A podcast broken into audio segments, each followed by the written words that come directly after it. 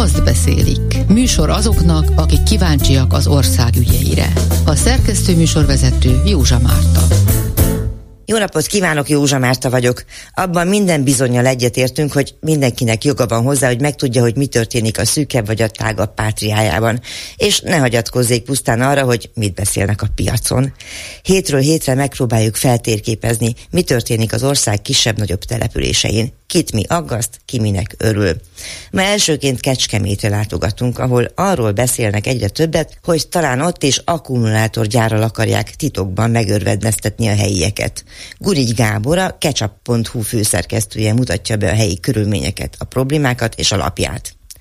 Egy újabb kormánypárti városban küzdő független lap Szolnok lesz a következő helyszín. Capkó Dorottya, a Szól 24.hu főszerkesztője arról mesél, hogy miért nincs a Tiszaparti városnak egyetlen standja sem. Cserébe miért építenek Patyomkin várat a város művésztelepe mellé.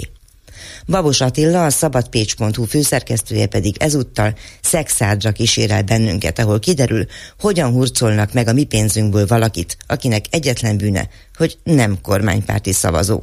Szóval kezdünk az Alföldön. Kecskemétről jelentkezünk, Gunigy Gábor, a ketchup.hu-nak a főszerkesztője jelentkezik be, nagyon örülök, hogy veletek is dolgozni fogunk. Szia! Szia! Az a kérdésem, hogy mutasd egy kicsit be, hogy körülbelül a helyi palettán, a kecskeméti palettán hol helyezkedik el a ketchup.hu, hogyan viszonyul a városhoz, hogyan viszonyul a régióhoz? Ez egy négy éves hírportál 2019 márciusában alakultunk, tehát éppen négy évesek vagyunk, és az volt a célunk néhányunknak, akik elkezdtünk dolgozni ezen az új hírportálon, hogy kicsit felrázzuk azt a sajtóéletet, amit megtapasztaltunk itt Kecskeméten. Ez egy kormánypárti város, kormánypárti önkormányzattal, és innentől kezdve adódik, hogy kormánypárti hírforrások tömkelege, illetve néhány jelentősebb kormánypárti hírforrás van a városban már régen, és egészen egyszerűen azok, akik valamilyen másféle híreket szeretnének hallani, vagy más aspektusból szeretnének híreket hallani, azok nem találtak maguknak fórumot, és úgy gondoltuk, hogy megtöltjük mi ezt a csendet, és ezért jött létre a ketchup. Mi is ketchupnak ejtjük egyébként, de nem, nincs köze a... A fűszerhez, a, a, a mártáshoz. A paradicsom, a paradicsom sűrítményhez, főleg itt Kecskeméten nincs köze. Ugye a kecs az Kecskemétre utal, az up, az pedig az angol up, előre, hajrá, fel, hasonló, tehát hogy a nevünkben is utalunk arra, hogy kicsit változtassunk, kicsit más legyen a sajtó élet és ezáltal a közélet. És tényleg olyan témákat dobtunk be itt az elmúlt négy évben, ami, ami úgy láttuk, hogy megmozgatta a lakosságot, hiszen vannak olyan híreink, ahol több száz komment, több száz megosztás van, és, és hát több ezer olvasónk lett naponta már, már az elejétől kezdve lényegében, úgyhogy ki volt éhezve Kecskemétnek egy része erre az újításra, erre az újdonságra, és azt gondolom, hogy innentől kezdve mi valóban, ahogy kérdezted is, nem csak Kecskeméthez kötődünk, hanem itt a régióhoz is, vagy akár egész Bács-Kiskun, most már Vármegyéhez, úgyhogy akár bajáig is lemegyünk hírekben, próbálunk minél színesebbek lenni, minél több oldalról megvilágítani témákat, és tényleg beemelni olyan történéseket, eseményeket. Mondjál egy-két példát, gondolom, hogy valamilyen szinten a környezetvédelem biztos fontos lehet, nyilván ezer millió más is van. Igen, itt a Mercedes gyár van Kecskeméten, és most éppen egy államtitkári nyilatkozat volt az elmúlt időszakban, hogy itt egy akkumulátorgyár épülhet Kecskeméten a Mercedes miatt, és mi ezt felkaptuk ezt a témát, és hát a Mercedes ugyan igyekszik cáfolni, illetve azt mondta, hogy nem, ők nem építenek, de éppen most volt egy ilyen molinós tüntetés, hogy civilek nem akarnak ide akkumulátorgyárat, és igazából nem hiszik el ezeket a cáfolatokat, mert hisz az államtitkár, az egyik államtitkár mondta, hogy ez így lesz. Tehát, hogy ezt is igazából mi kaptuk fel, és minimumban jönnek, érkeznek a kommentek, és, és, és terjed ez a hír, akár álhír, akár nem álhír, ezt mi kaptuk fel. Vagy például voltak itt olyan civil kezdeményezések, értékes, a város régi fáit szeretnék megvédeni a kivágástól, ezeket a tüntetéseket mi hoztuk be a köztudatba, mi voltunk ott, mi, mi élőztünk, vagy egy olyan beton építményt szeretnének a város központban építeni, amely ellen szintén tiltakoztak civilek, hogy ők inkább zöldet szeretnének, és nem betonmonstrumot a város központjában. Ezekkel a témákkal lényegében mi foglalkozunk. Persze, amikor már áttörés van, és már annyi, annyira betörnek ezek a hírek, hogy már nem tudja kikerülni mondjuk az önkormányzati sajtó sem, vagy a, azoknak a partnerei, akkor már ők is foglalkoznak ezzel a témával, de szóval sok ilyen téma van, amit mi hoztunk be a köztudatba. Saját sztorik. Abszolút. Volt például kitudódott, hogy volt egy kirúgás a piacon a piaci intézménytől, és azért rúgták ki, mert az illetékes alpolgármesternél panaszt tett ez a dolgozó, az alpolgármester pedig, hát nem tudjuk, hogy miért, de kiadta a személyes adatait a piac igazgatónak, aki bosszúállásból kirúgta őt. Ez egy adatvédelmi hiba is volt, a városnak pénzébe került, megbüntették a várost, és még azt is megtudtuk, hogy hallgatási pénzt fizettek egyébként ennek a dolgozónak. Azt hiszem 8 millió forintot, 1 millió forint volt a büntetés, tehát minimum 9 millió forintjába került az adófizetőknek ez az ügy. Ezt is mi göngyölítettük föl. Abszolút saját sztori volt, és vittük heteken, talán hónapokon keresztül. Hogy tűri egyébként a város tulajdonképpen azt, hogy létezik egy ellenzéki, vagy független, vagy legalábbis semmiféleképpen nem hozzájuk kötődő média? Egyrészt tudomást vesznek-e rólatok, másrészt próbálják-e akadályozni azt, amit csináltok? Az első időszakban próbáltak nem tudomást venni rólunk. Ha hivatkoztak is ránk szóban, írásban, egy kecskeméti hírportál, tehát még véletlenül írták le, hogy ketchup, vagy nem mondták ki. De ahogy teltek az évek, és egyre inkább a köztudatban voltunk, és most már szerintem Kecskeméten nincs olyan ember, aki ne tudná, hogy mi az, hogy ketchup legalábbis, aki aktív hírfogyasztó. Volt egy áttörés, és, és már kimondják, most már hivatkoznak ránk, most már, most már azt mondják a kormánypártiak is, hogy ketchup, persze baloldali média, meg, meg, meg soros média, meg mondanak ránk mindent, amit, amit megszoktatok, mondom, ti is a klubrádióban. Hát próbálták akadályozni, mai napig akadályozzák, nem nagyon kapunk válaszokat kormánypárti oldalról. Annó a Városháza sajtósa, a sokadik kérdésünkre, amikor nem válaszolt, megkérdeztük, hogy mi ennek az oka, és azt mondta, hogy szándékosan nem ad nekünk választ nem akarnak velünk szóbálni, tehát nem tartják azt jónak, amit mi csinálunk. Hát nyilván különböző ügyeket hoztunk nyilvánosságra, megpróbáltak elhallgatni, vagy legalábbis hogy a többi médium nem írhat, meg hát nem is ír, mert már tudja, hogy ezekről nem írhat. Ezeket né- nem nézik nyilván jó szemmel, hogy mi ezeket meg megírjuk, és több ezer ember tudomást szerez róla. Úgyhogy nem vagyunk a kedvenceik, ez természetes, és megpróbálják nehezíteni önkormányzati cégek vezetői nagyon ritkán válaszolnak nekünk, nem adnak interjút, nem jutunk be bizonyos helyekre, szóval nagyon nehéz a dolgunk. Hát, ahogy az lenni szokott, minden esetre nagyon várjuk azt, hogy ezekről az ügyekről, melyek megmozgatják Kecskemét és a Bácsi Iskó megyen lakosságát, ezekről beszél majd nekünk. Köszönöm szépen, hogy itt voltál. Köszönöm én is. Azt beszélik. Műsor azoknak, akik kíváncsiak az ország ügyeire. Szabkó Dorottya, a Borsot 24.hu és a Szól 24.hu újságírója és főszerkesztője egyben.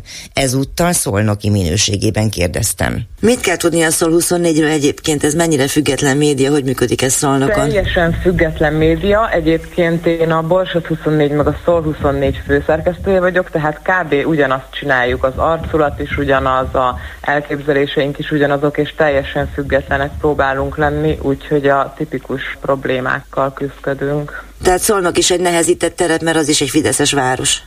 Így van, már több mint 15 éve Fideszes város, és nagyon nehéz információhoz jutnunk, nem kapunk sajtó meghívókat, egyszerű programokra sem kapunk meghívást, sőt az utóbbi időben már odáig fajult a dolog, hogy a színházban sem állnak velünk szóba, tehát az önkormányzati intézményektől sem kapunk semmilyen érdeklődést vagy választ, gyakorlatilag ignorálnak bennünket de azért igyekeztek földeríteni azokat a dolgokat, amelyek a szolnakiakat, hát hogy mondjam, bosszanthatják is adott esetben, mert hogy nyilván ez nem csak egy sikertörténet, ami történik bárhol a világban. Mi az, ami szolnokon most igazából izgatja az embereket? Szolnokon két beruházás borzolja a kedélyeket már évek óta. Ezek úgy nyúlnak, mint a rétes tészta, és egyre csak csúszik az átadás, ezzel párhuzamosan pedig a költségek is növekednek, ahogy ez lenni szokott.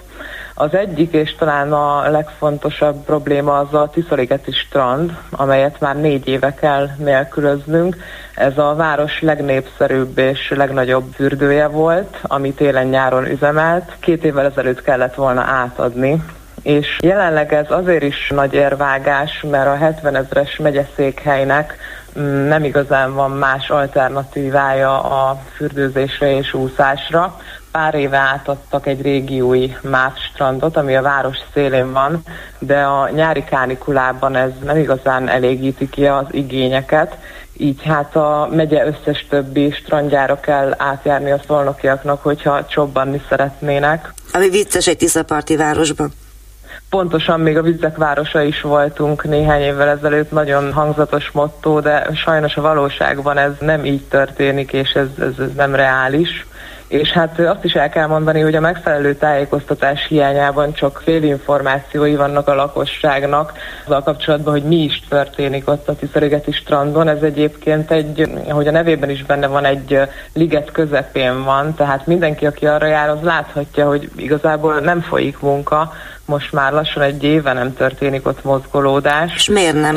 Hát az a hír járja, hogy előre nem látható műszaki problémák akadtak munka közben. Állítólag a kút nem elég, tehát most egy kétszer akkora komplexum épült, mint ami eddig volt, és talán a tervezésnél ezt nem vették számításba, hogy nem fogja tudni ellátni ugyanaz a kút, ami mondjuk 50 éve épült ezt a vadonatúj komplexumot. 7,7 milliárdról indult a projekt, most járunk 10 milliárdnál, de ez sem hiteles információ, hiszen nem tudunk erre pontos tájékoztatást kapni. Legkorábban jövő augusztusban nyithat ki a Tiszarigeti fürdő, de a helyiek joggal kételkednek ennek realitásában. És merre folynak a további problémák, hogyha már Tiszánál tartunk és folyás? Igen, folynak még problémák. Konkrétan a Tiszazagyva torkolat csodálatos összképébe elkezdődött egy hatalmas nagy építkezés. Két évvel ezelőtt felhúztak oda egy várat. Ez egy turisztikai attrakció lesz a tervek szerint. Várkapu látogató központ néven fut. Valaminek a helyére, vagy csak úgy gondolták, hogy építenek egy várat, mert annyira korszerű? Nem, valaminek a helyére, mégpedig az egykori szolnoki vár helyére, ami igazából már nyomokban sem létezik, tehát ez egy teljesen művár.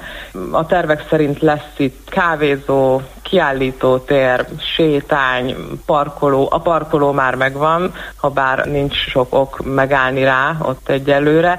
Úgyhogy most egy hatalmas nagy építkezést néznek a szolnokiak. Most folytatódott, egy darabig itt szünet volt, hosszú ideig magányosan állt ez a gigászi épület, és most gyakorlatilag a Tiszazagyva torkolatának csodálatos zöld területét elkezdték beépíteni betonnal. Gyakorlatilag a töltést elbontották, egy hatalmas vasbetonfalat húztak a helyére, és mondanom sem kell, hogy a jól ismert motto itt is felvetődött, előre nem látható műszaki problémák adottak, és ezért fogalmunk sincs, hogy mikor lesz vége ennek az építkezésnek. A helyiek nagyon nem örülnek, egyrészt a városképbe sem illeszkedik ez az épület, másrészt ugye most egyelőre még csak a rombolás látszik, hogy a, a zöld helyén mindenhol beton van, Viszont egyre inkább azt is gondolom, hogy lehet, hogy előbb-utóbb meg fogunk ezzel barátkozni, és ennek első lépése, hogy már gúny neve is van ennek az épületnek. Téglarakásnak nevezik, téglahalomnak nevezik, és, és így fejezik ki nem tetszésüket a szolnokiak. Természetesen itt is pluszköltségek merültek fel, 950 millió forintról indult a projekt, most körülbelül olyan 400 milliós túlköltésnél járunk. Itt még fél információink sincsenek, hogy mikor lesz vége ennek a építkezésnek. Hát igen, ha már úgyis mindent lebetonoztak, akkor remélhetőleg valakinek eszébe jut mondjuk egy lombkorona sétányt csinálni a betonra, hiszen ez manapság divatos lesz. Így van. És végül azt is fontos lenne elmondani szerintem, hogy a hogy ez a Tiszazagyva torkolatban található a híres szolnoki művésztelep. Nos, most ez a művésztelep szinte az árnyékába került az építkezésnek. Évszázadokon keresztül festőink gyönyörű képeket alkottak az ott látható zöld tájról, és, és most ez, ez, ez, ez gyökeresen megváltozik, és, és ez visszafordíthatatlan Tehát azt gondolom, hogy ez egy ilyen szokásos mintázat, amit a kormánypártól megszokhattunk és megint nem kérdeztek meg erről senkit, a lakosság nem győz ellenkezni, de, de a munkálatok folynak. Igen, hát ez is egy tipikus minta. Nagyon szépen köszönöm, és várom, hogy akár a városból, akár a megyéből, stb. a továbbiakban is tudósíts bennünket. Köszönöm szépen. Köszönöm szépen én is. Azt beszélik. Műsor azoknak, akik kíváncsiak az ország ügyeire. Vabos Attila van itt ismét a Szabad Pécstől, üdvözöllek. Szia, kicsit nazális a hangod, mert éppen orvosnál jártál, de ez abban nem akadályoz meg, hogy folyamatosan kövess egy szexádi esetet, aminek már van története a Szabad Pécs oldalain, vagy hát, hogy is mondják ezt, nem hasebjein. Szóval az a lényeg, hogy egy politikai jogokból való elbocsátás története ismertesd ezt kérlek. Igen, így van. Szia Máta, üdvözlöm a rádiót hallgatókat. Egy Szabadpécsen kívül, meg van egy hírein kívül szexáldatokat foglalkozni még kiemelten. Volt egy olyan ügy, ami, ami ennek az egésznek az előzmény, ezt egy mondattal el lehet mondani, és azért mondom el, mert erre talán emlékeznek, mert bejárt az országos sajtót. A helyi sportközpont vezetőjét úgy akarták elküldeni, meg felmenteni, hogy kopaszokat küldtek a sportközpontba, hogy lecseréljék a, a zárat, egy kicsit elrontották, mert időben nem kapta meg a felmentéséről szóló, döntésről szóló papírt, és emiatt ezt nem tudták akkor ott végrehajtani, kihívta a rendőröket, kopaszokat elküldték, aztán persze később kirúgták azt a volt vezetőt, aki a sportközpontot igazgatta, és akit a helyi ellenzékhez kötődő személynek tartottak. Ez is már politikai ügy volt elég erősen, és ebben az időszakban dolgozott egy szexuális fiatalember, Sávoly Dániel, karbantartóként, illetve karbantartó vezetőként a szexuális sportközpontnál, akit nem sokkal azt követően, hogy elküldték a főnökét, őt is elbocsátottak. Mi volt a bűne? Hát gyakorlatilag a bizalomveszésre hivatkozott az új vezérigazgató, akit viszont már a Fideszhez kötődő embernek tartottak. Annyit még kell tudni, aki esetleg nem is van annyira szexádott, hogy ott egy nagyon érdekes helyzet van, vagy volt. Gyakorlatilag az ellenzék nyert, de Fideszes polgármester is nyert ezzel egyetemben, ugyanakkor egy időpontban két éve március 8-án egy ellenzék képviselő kilépett, ezért megszűnt a többség, és gyakorlatilag ott mindenféle folyamatok indultak el ezt követően.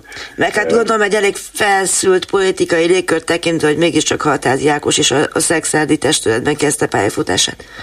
Így van, alapvetően azért azt lehet mondani, hogy Szexen az elmúlt években már nagyon erősen Fideszes város volt, Fideszes többség volt, Fideszes polgármester volt az Átserezső, aki most irányítja a várost, ő volt már korábban is, azt megelőzően pedig a Horváth István, aki a polgármestersége után jelenleg is az országgyűlésnek a tagja megnyerte a, a mandátumát Szexád és környékéről, és gyakorlatilag az a lényeg, hogy elküldték Sávoly Dánielt, ő nem hagyta annyiban, nem írt alá közös megegyezést, munkaügyi pert indított, mert azt mondta, hogy ő mindent jól csinált, sőt, még hasznos tagja is volt a cégnek, és egyetemen úgy gondolja, hogy ő sosem csinált titkot abból, hogy ő a vészt azért ilyen szexár egyesületet, a helyi ellenzéket támogatja, hogy ő egy ellenzéki figura, és hogy ezért küldték őt el valójában. Mikor adatálódik ez az egész eset? Tehát mikor rúgták ki a vezetőt, és mikor rúgták ki Sávoly Dánielt?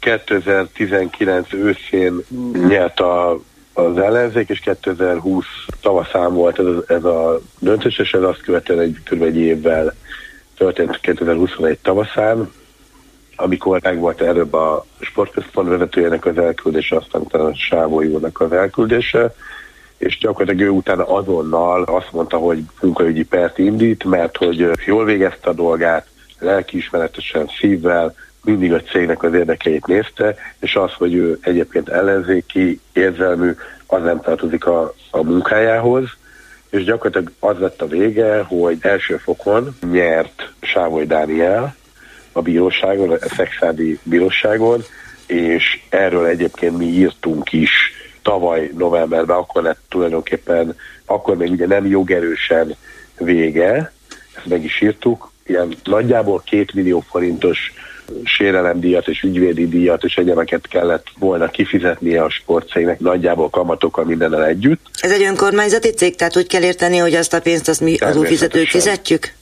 Természetesen ez egy szexedi önkormányzati cég, és ugye az elmaradt munkabér az egyik része ennek az összegnek, illetőleg a másik része az, az ügyvédi munkadíj és ügyvédi költségek, plusz ugye a kamatok, viszont nem, és a friss hír az ehhez képest az, ez, ez most a napokban lett friss hír, és tulajdonképpen a Szabadpics azért foglalkozik vele most, mert még éppen most, amikor beszélünk, még a, a teljes pontos összeg nem dőlt el, mert az ügyvédi munkadíjon vannak egyeztetések, de ami nagyon érdekes, és nagyon szokatlan, nem nagyon volt ilyen, nem nagyon emlékszem ilyenre, hogy ugye megnyerték, a sportközpont, Fideszes vezetésű sportközpont nem hagyta annyiban fellebbezett, de gyakorlatilag a friss hír az, hogy visszavonta a fellebbezést, Nemrég már ki is fizették a, a járó összegnek. Az elsőfokú bíróság döntés alapján járó pontosan, összeget? Pontosan, innentől kezdve gyakorlatilag visszavonják a fellebezést,